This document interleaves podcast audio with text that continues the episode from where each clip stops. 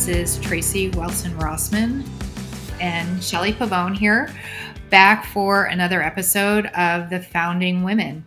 Um, we've been having some really great guests uh, and some very varied topics, and I'm sure you're going to enjoy today's guest, Carleen Haylett, as we talk about her journey and what she has been doing to prepare for doing these pitches.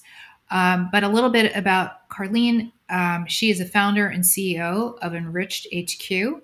It's a marketplace of educational and life skills building programs for school age kids.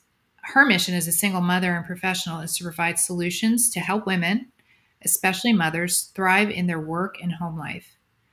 She's spent 20 plus years in enterprise technology leadership roles spanning development, sales, marketing, and product development to help global enterprises address their most pressing technical challenge challenges. Having trouble with the English language today. Um, so, Carleen, thank you for joining us today. Thank you for having me. Excited to be here and share what I can share. So, first, you know, I gave a little bit about um, your background um, but can you tell us a little bit more? And uh, what did you do before you founded Enriched HQ? So, uh, I am a single mother, as you mentioned before, and I have a lovely 10 year old boy, but I also do not have.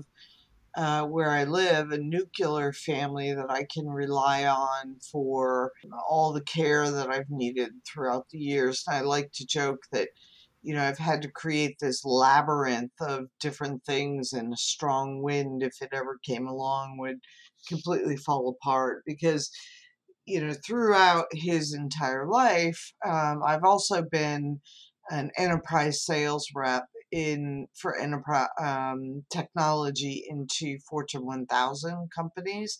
So it was highly stressful. There was lots of travel, last minute requirements that needed me to very quickly make sure that my son had you know the care that he needed and as he grew older there were things that he wasn't learning in school that I really wanted him to engage in life skills building, um, things that would prepare him better. And of course, things that he was really interested in learning that he wasn't getting um, in school. And so finding those things on the internet um, and having to engage with various vendors and figure out a schedule and pricing and is is literally a nightmare. Um, and if you know any of the folks listening have kids or know folks with kids, they know it's a very stressful exercise to go through. Um, and so this is an idea that, that I have carried with me because it's a problem that I struggled with for 10 years. And then I really just got to the right before the pandemic where it was an, one of those moments where it was it, it was just enough. I'm sick of dealing with this. I'm a technologist at heart. I know I can build it myself and I know I have this problem and every parent I know has this problem. I'm going to go and build it. So, uh, just before the pandemic, I founded Enriched HQ. And prior to that, had spent, like I said, 20, like you mentioned, 20 some odd years in enterprise technology, with the last 15 being in B2B sales. That's a um, you know a transition that's somewhat similar to mine. I spent most of my career in in sales, B two B sales, in the healthcare field. And I think um, it's a, a, huge jump to start a company. But as you mentioned, this is something that you've been thinking about for a really long time. Can you dig in a little bit about Enriched HQ? You know, I, I love the concept here as a mother. And, you know, I think parenting through the pandemic gave everyone even additional challenges. But I, I love the premise of Enriched HQ. Can you? uh, tell the listeners a little bit more about it uh, you know exactly what does it provide and kind of the main problem that it's solving for parents sure one of the biggest challenges that i had and you had and you know even before the pandemic is there's all this we logically know that out there in the world there are all these really amazing things and companies that are providing services um, to support your kids and we focus on kids that are grades four and up and you know things that i wanted my child involved in to better prepare them to as they grow right? Because everything we do for kids I like to say, day uh, childcare doesn't end when your children graduate from daycare.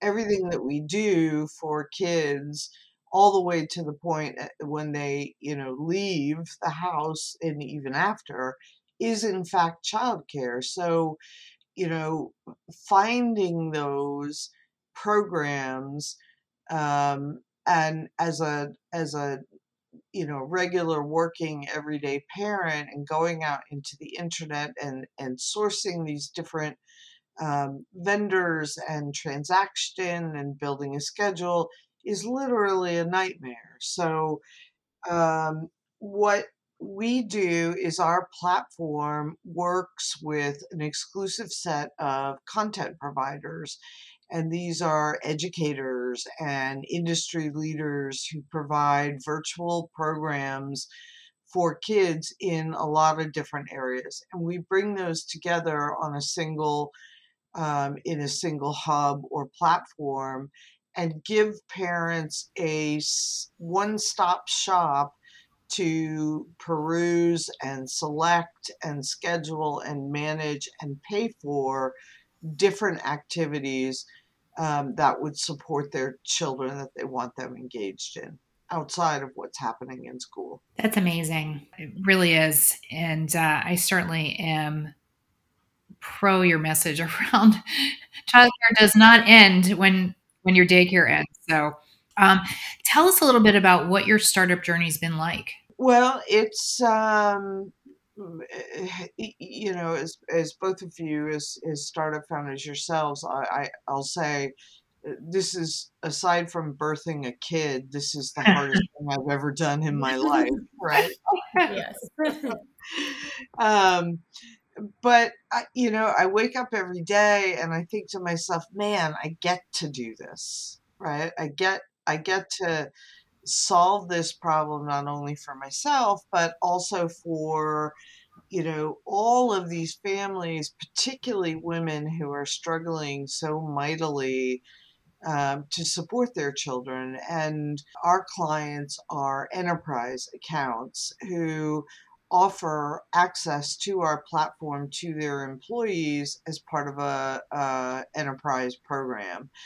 And um, many of them are focused heavily on how do we better support women? How do we retain women? How do we elevate? And, you know, as women, we know that the caregiving responsibilities largely fall on our shoulders. So, companies that put programs in place to elevate women are really finding that they also need to think about women who are mothers and how do they best support those women so that those opportunities for advancement don't get diminished because they're struggling balancing and that's where we help those companies. So when you when you got to the kind of breaking point that you were talking about you know whereas you were you're in the pandemic and you're thinking like this is enough right? I've got to find something else. I mean I, I think that we talk a lot about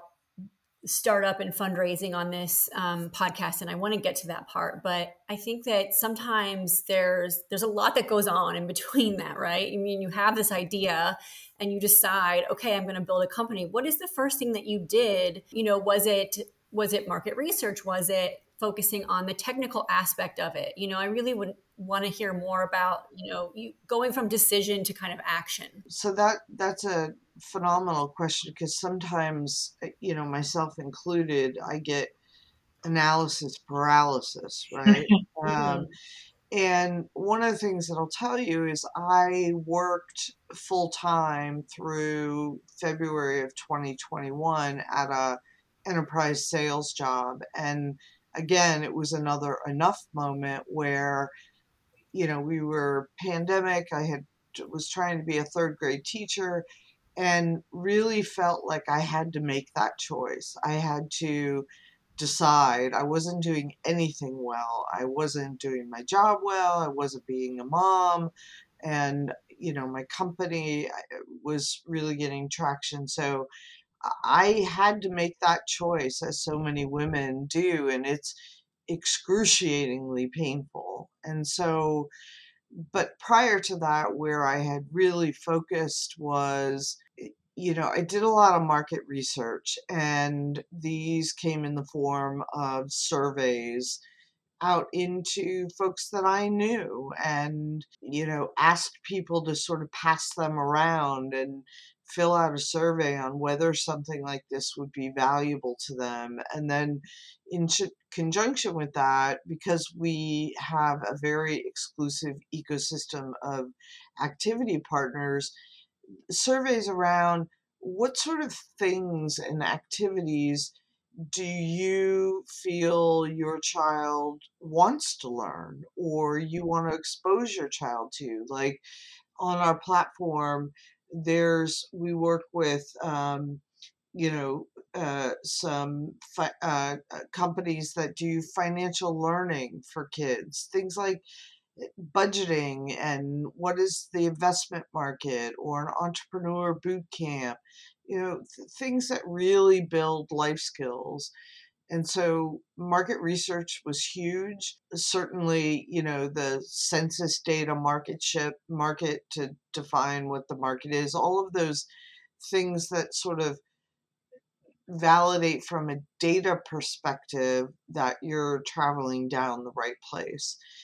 The second piece that I did is around technology is, you know, being a technologist, um, I have, you know, insight into, you know, some technical, uh, I quickly get over my skis, but I'm, I, you know, I have enough, but, you know, what is the shortest distance between me and a viable product, right?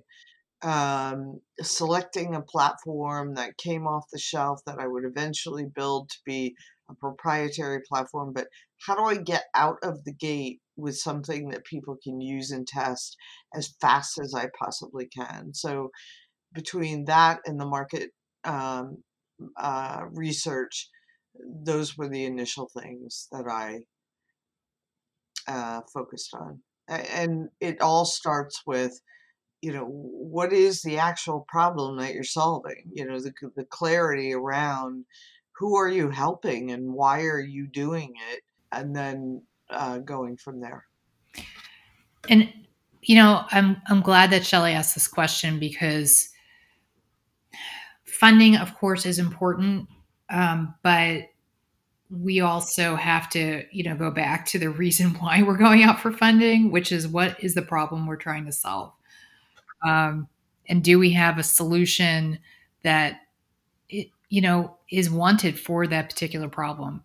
So i appreciate you know and, and what you just said was it's all very practical yeah and it's you know i'm involved in tons of other founder groups i've done accelerators and this and that and it's not uncommon for particularly around technical founders who are deeply technical is to be building something that's looking for a problem. does that make sense? Yes, we see that all the time. Yeah. But now we're going to get into the heart of the matter. so when we were, um, you know, talking uh, about, you know, what you would talk about on on this podcast, you told me that you've pitched close to 200 VC and angels, and it does I have to say, it does make me a little tired.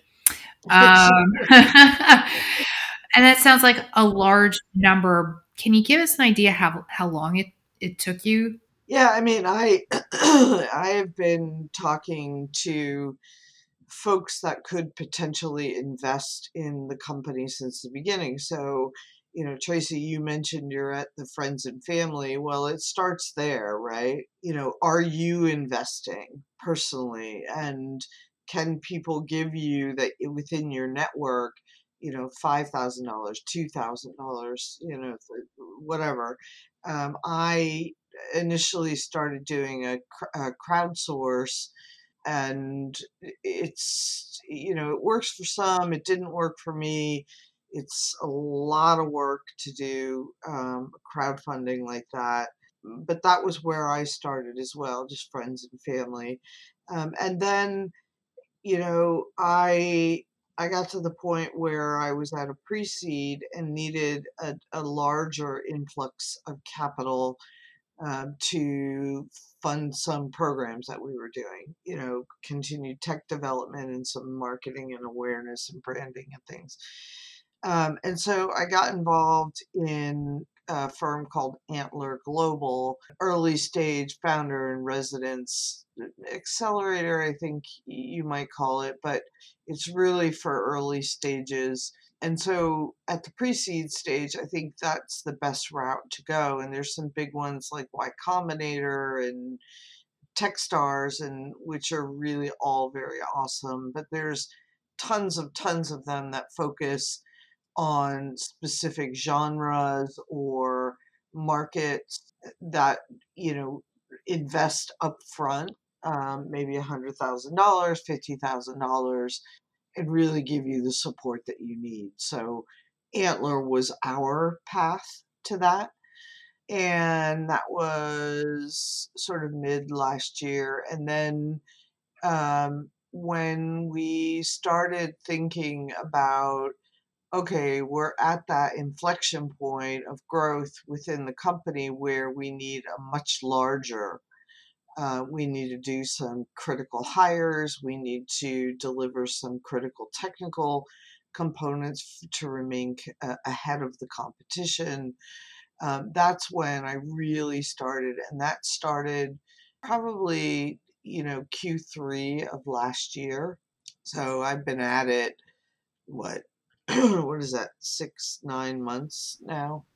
Obviously, a ton of of VCs to connect with and being kind of consistently in that fundraising mentality is difficult. And I don't know if you have the same experience, Carleen, but coming from an enterprise sales background, I had mistakenly assumed that pitching would be easier for me because in my mind, I thought, well, it's like sales. Um, and what I discovered really quickly is that it's not. Um, to me, the typical things I would highlight in a sales conversation were incredibly different for a conversation with a funder.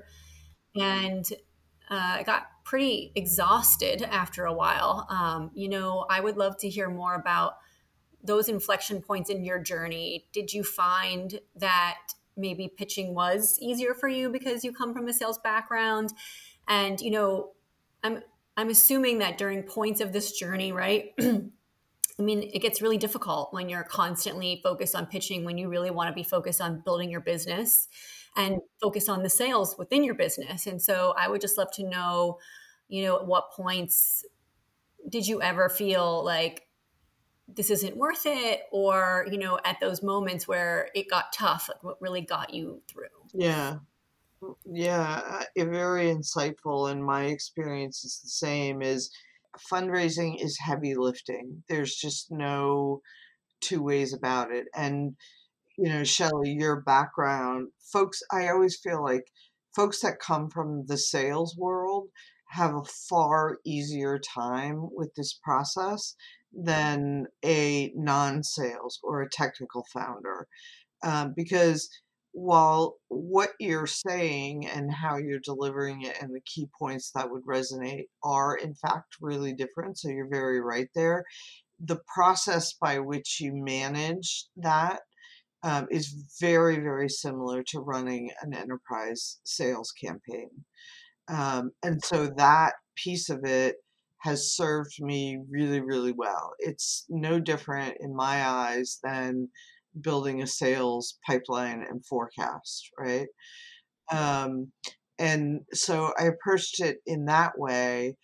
And one of the things that I'll say is, you know, when people ask me about how, um, and and let's, you know, just for all transparency, I'm, you know, I'm not God's gift to fundraising, and nor have we raised the two and a half million dollars for our seed round. So it's not like you know I I I have I have any great success to draw upon at this point. But the the thing is is is just really it's so important and Shelly this goes to what you say is know who you're talking to and what is driving them. And that's I think the big difference that you're highlighting between a sales cycle to sell your product versus sell your company. And the motivations are very very different. Like for example this is a, a, a, a um, enriched hq for me is a passion project right? I, I feel fundamentally driven by the fact that women particularly mothers need help and corporate america and you know the childcare industry have large by and large not done the best job in supporting women in being able to maintain and elevate their professional career um, as well as support their family. So for me, that's a driving passion. Well, by and large, VCs don't really care about that, right? What they care about are the unit economics and the growth rate and the so forth and so on. So really understanding who it is you're talking to and the buttons that are going to you know that that you need to push for them to write that check is absolutely imperative before you approach uh, that that your mindset is in that because it's not about as you would in a tech sale you know how cool this gadget is or you know, what are the bells and whistles and all of those things. It's really about, I have to convince you enough that you're going to part with X hundred thousand dollars because you believe in me and my ability to execute on this vision in a market that's going to return 10x. Yeah. Absolutely. And I think that initially, and that's, you know, definitely where I've heard of other founders going wrong you know myself as well right? I'm very passionate about my mission and i focused on on that right? And how this was going to change things in the industry. And you know it's very much uh, a unit economics thing and that's yeah. and that's important to know. And i think that's really important for other founders to understand before they fundraise. The subject matter is different right? You can run the process in a similar way as an enterprise sale but you have to really think about what the individuals that you're pitching truly care about. And when it comes to yeah. any funder or VC, it's simply the return. Yeah. And it doesn't mean, you're absolutely correct. It doesn't mean that I'm less passionate about what I'm doing. It's about, I like to say, eyes on the prize, right? What what do I want to happen here? I want that VC to write me a check. So if I need to, you know, just to be cheeky, if I need to put on a monkey suit and dance around and you know whatever, I if it means you're going to write me a check so that I can you know make my vision become reality, then I'm 100% in for that. So, how did you prepare for all these meetings? Yeah, and when you and I, Tracy, originally shared ideas about what I would talk about, there were three things that I um, shared with you that I thought the audience might benefit from. And um, the first really touches on this is you got to do your homework up front, right? And you know, you you absolutely positively need, and it's heavy lifting but you need to spend the time to a get right in your head about what your message is and the problem you're solving and how you're going to make money and you know what your finances look like to get you to 100 million in 5 years all of those things. But the second thing is is who you're approaching right? Um, because you know and i wasn't so great at this in the beginning it, it, it was more um, a spray and pray approach, right? Which is is never a good thing, and I knew that from sales, and so my bad on me. But really investigating who are the firms within your space um, who have uh, invested, um, who know the market that you're going after, and who are actively funding companies. And that takes research, right? Um, and narrowing your list to target those. And then, as you would with the sales cycle, go out into your network, to your advisor's network, to everybody you know, and find out if there's any connection. LinkedIn, you know, is there somebody that can introduce you into the firm that you're targeting um, as a referral? Um, and then build your prospect list that way. So that that was the first. The second thing that I would say is, you know, it may not feel like it, right? And and and there's a lot of getting kicked in the teeth and being told that you're wrong and you know mansplaining for God's sake. Um, but you know, a lot of it is you really are in the driver's seat. And while these VCs or firms that you're targeting may know your industry or have invested in similar companies, none of them know the the ins and outs of your business right the blood sweat and tears the financial model that you can rattle off in your sleep the you know none of them know that and they're not going to get that from a 30 minute intro meeting with you. Um, so being able to show up with confidence because you deserve to be there. There was enough in what you submitted to them to pique their interest to take a call with you. Um, and so, you know, whatever it takes to psych yourself up, I have, you know, I call them come to Jesus meetings where I talk to myself in the mirror. Those types of things, you know, really um, are important when you show up because at the pre-seed and the uh, angel round, folks are it's a high risk part of the journey, and they're really looking at across the board. What I've learned is they're looking at the founders. Is this someone that I can put my money behind that's going to be able to execute and execute successfully? And then this is directly, Shelly, you'll appreciate this because it's directly from sales, is I view my number one outcome is qualify in or qualify out, right? My job is to qualify out, not in, because every moment I spend with a VC that is not going to invest in me, I'm taking time away from somebody who's going to. And so that decision on your part and my part should happen very, very quickly, like one meeting, possibly two meetings.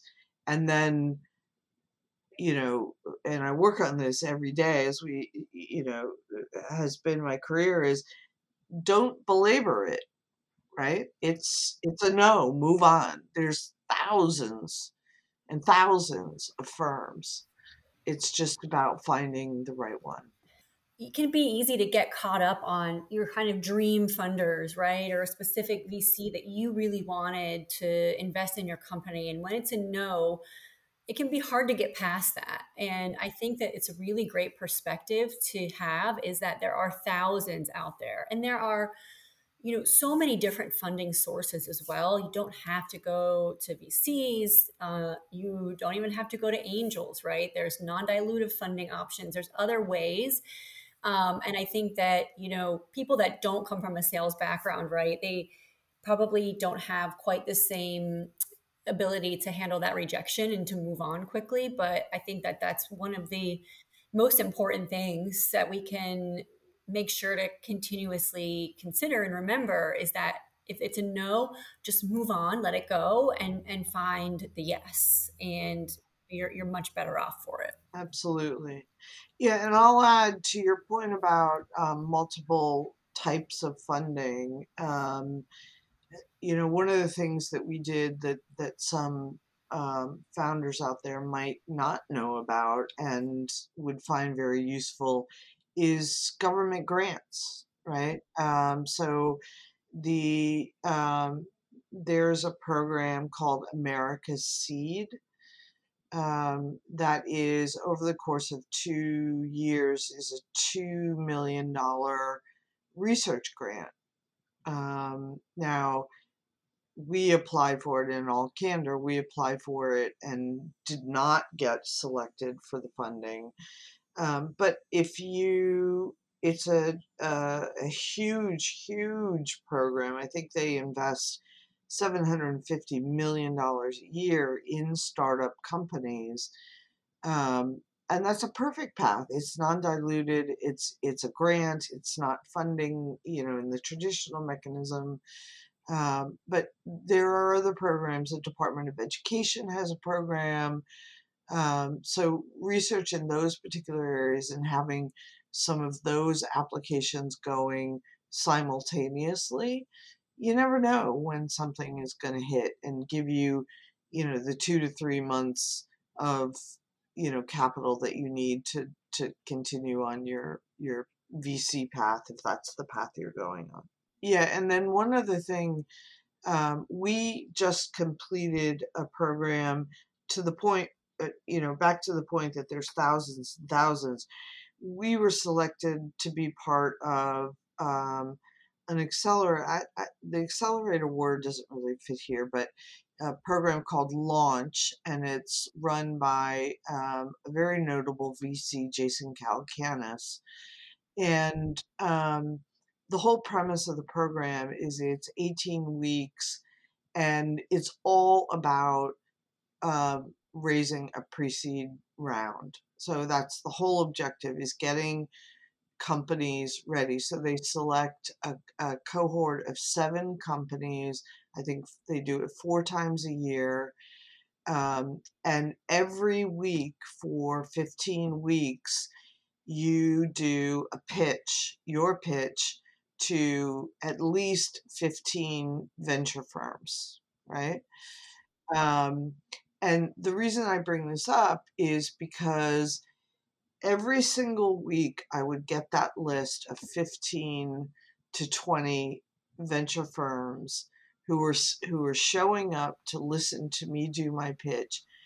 I would say of all of them throughout the entire program, I only had ever heard of maybe five of the firms. Mm-hmm. Um, so the the the ecosystem is far far greater than I think you know most folks realize if they're active on Twitter or something like that. That's absolutely the case, and I mean, again, so you're pitching you know 15 VCs every week, and mm one of the things that I had discovered when I was pitching is that the feedback that I got from individuals was incredibly variable, right? How did you yeah. How did you kind of determine what feedback to keep and, and what to toss out? Because you get a lot of conflicting viewpoints during that process. And I think that, you know, as someone who has experience pitching to, to 200 funders, you've got you've had to have gotten a lot of conflicting feedback and advice. Yeah, well, you know, and then throw into the mix your first call with a with a uh, you know a VC if they do choose to take your call is usually with an associate who's mm-hmm. you know doesn't know your industry, never started a company, is you know this is their first job out of college sort of thing. You know they don't. So you know eh, eh, you got to take it all for a grain of salt, I think, and and you know, it's, I like to think of it as unless you've walked a mile in my shoes, right? Mm-hmm. And we're having a conversation about how best to manage the messaging, um, then I, I hate to be crass, but it's like, okay, thank you. You know, I'll take that for what it's worth. And then mm-hmm put it in the bucket with everybody else. Yeah. Um, and then I will decide what's best for my company. You know, the other thing I did um, as part of this launch program is they have a very prescribed. Um, you only get three minutes to do your pitch, right? Mm-hmm. Um, and so it's really, really hard to get all of the really important stuff into three minutes. It goes by really super quickly. that was the benefit of doing this every single week, week over week, is you ended up being forced to strip out all this sort of extra words. You know, you think about you take two words out, you just gain two seconds, right? Yeah. Um, but I, about halfway through, hired a guy who is a script writer um, and works a storyteller and works with. Mm-hmm. Uh, he's in the film industry and, and and does all that, but he also works with startup firms, helping them write their pitch story, and really getting involved in highlighting in as few as words as possible the most impactful points. And that was a game changer for me. Right. Yeah, I think we don't realize how much extra stuff we put in. Yeah, I and I am so verbose, as you could probably tell. I could go on forever. Absolutely, I think that's a great uh, that's a great tip as well to think about. If you struggle with editing your own deck or again you know if you if you're overly wordy you know look outside of even the industry to find someone to help you it really is about telling a story and um, finding somebody who has the natural ability to take the inflection points of of what you're trying to communicate and put that into a nice succinct story is great and you know i think that's something that a lot of entrepreneurs don't think about right they think they have to do it all themselves but you can bring somebody in to help you refine your story. You can help have someone help you build your deck, you know, design your deck. Um, it's really, I think, something that is important to think about. Like, how can you bring in others to help you? If, if something with you're struggling with, you know, as an entrepreneur, we have to make choices every day about where we spend our time. And, you know, if you're never going to get it to the point where somebody who has experience as a professional storyteller, then you know save the time and bring the right person in so i think that's another really great piece of valuable advice here yeah and the the other thing is is is about money right so this guy came as a referral from somebody that i knew. It just so happened that you know he also works with startups and he's a single parent right? So it was just it was a love match from the very beginning right? But you know as as startup founders we all have some money a little bit right? Um, some have more than others.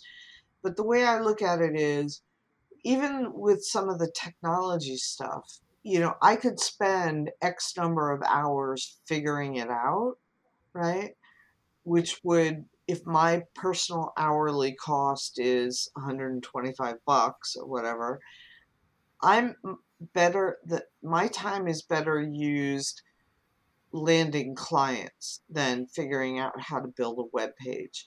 Exactly. When I could pay somebody 15 bucks an hour as a freelancer to do that for me in an hour and a half, right? So, you know, there's so, to your point, there's so many things that have to get done. And I am absolutely religious about every single day sitting down and saying, what is the absolute most urgent thing that has to get done today?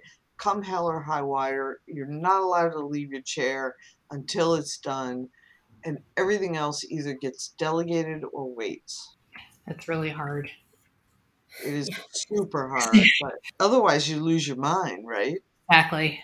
Absolutely. And I think, you know, we spend a lot of time trying to learn something as entrepreneurs that we'll never master too. Right. And so, you know, thinking about it that way, it's like, how can you outsource this so that you can spend time doing what you're really good at? And, right. you know, in your case, obviously that's, that's focusing on the sales. Right. So. Yeah. And the more, the more, the more everyone is swimming their lane, right? For me, it's sales, right? If mm-hmm. I can, it, the, the, the, the, onboarding of a new customer who's paying me alleviates my dependency on driving VC funds. It's all connected, right? R- revenue fixes everything, right? right? And so isn't my time better spent, you know, focusing on that as well as the fundraising piece and having somebody else do these tasks that I would have to learn from scratch. You know, again, Carleen, you've given us so many just wonderful pieces of of structured and practical advice and I think there are topics that we covered today that we haven't yet touched on and, and that's why you know i love the variability and the guests that we've had on this podcast because we just continue to kind of peel back the layers and, and talk about different aspects of company building and fundraising. And i take a lot away from it and i hope that that everyone that listens does as well. Um, one thing that we like to ask all of our guests um, at the end of the, the podcast is uh, what are you reading, watching, or, or listening to right now that's you know either advancing what you're doing with your entrepreneurship or helping you escape? Well, the escape one I'll do do first because it's easiest. I am not a person that's going to work 24 hours a day. I don't even work at night. There's yeah. because I'm a single mother it's you know i liken it to one light switch has to go off for the other one to go on. So mm-hmm. i'm either working or i'm momming right? Um, so come 5.30 6 o'clock work light is off um, and mom light is on. And so from the escape perspective it's you know i just aside from doing things with my son i'm watching this really awesome um, series on, I think it's on Hulu called The Bear. oh, yeah. that show. yeah. And so then good. the other one that I'm sort of switching between is that and what is it called? Blackbird? Black, yeah. That one's awesome. Super I haven't awesome. seen that one yet. I'm going to put it on the list. Put it on your list, yeah. So that's my escape. Um, and then the growth is it's funny you should ask this because it's a big struggle that I'm having right now is um, marketing. My life has been in technology. I've done some marketing stuff, but it's all been B2B. Um, all of our clients are coming from my personal network and, and those around me, so I'm not doing a whole lot of B2B marketing. But in our model, um, it's really B2B to C, and I need – in order to get product market fit, I have to engage the end user, which is the employee, which requires B2C marketing, which I know zero about. Zero. Um, so, from a learning perspective, I'm reading a new book, which is turning out to be really awesome. It's called Digital Marketing Strategy. Uh, happy to share the links with you so you can share it with the group. That'd be great. Um, it's just really all about you know how to think about an overarching um, digital strategy, channels, and so forth. And there's another book.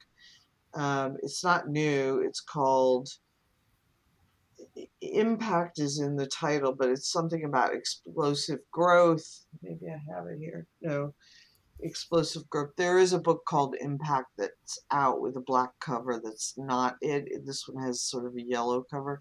But what it talks about is, you know, there are 19 channels and only 19 channels that you can market to.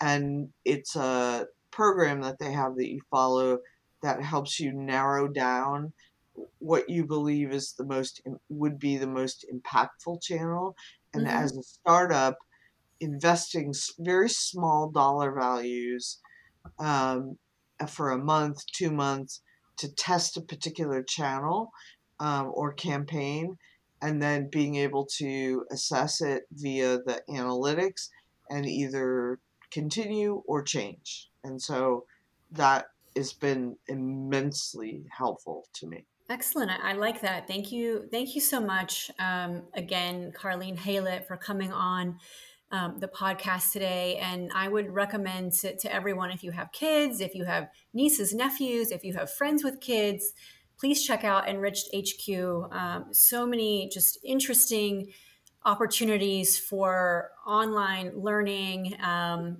and, and even in person types of things. And, you know, I think this is something that's just incredibly useful and valuable. I can't wait to dig in And um, and Carleen, um, we can't wait to to continue to follow along on your journey with this company.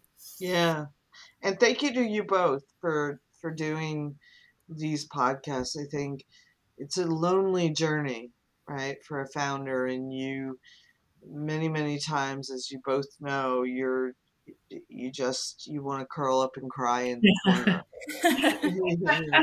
yeah, it's helpful to know that everyone else has also wanted to curl up and cry at some point. Exactly. I know. Somehow it's, we all make at it. the very at the very least, it's cathartic, isn't it? Absolutely, absolutely.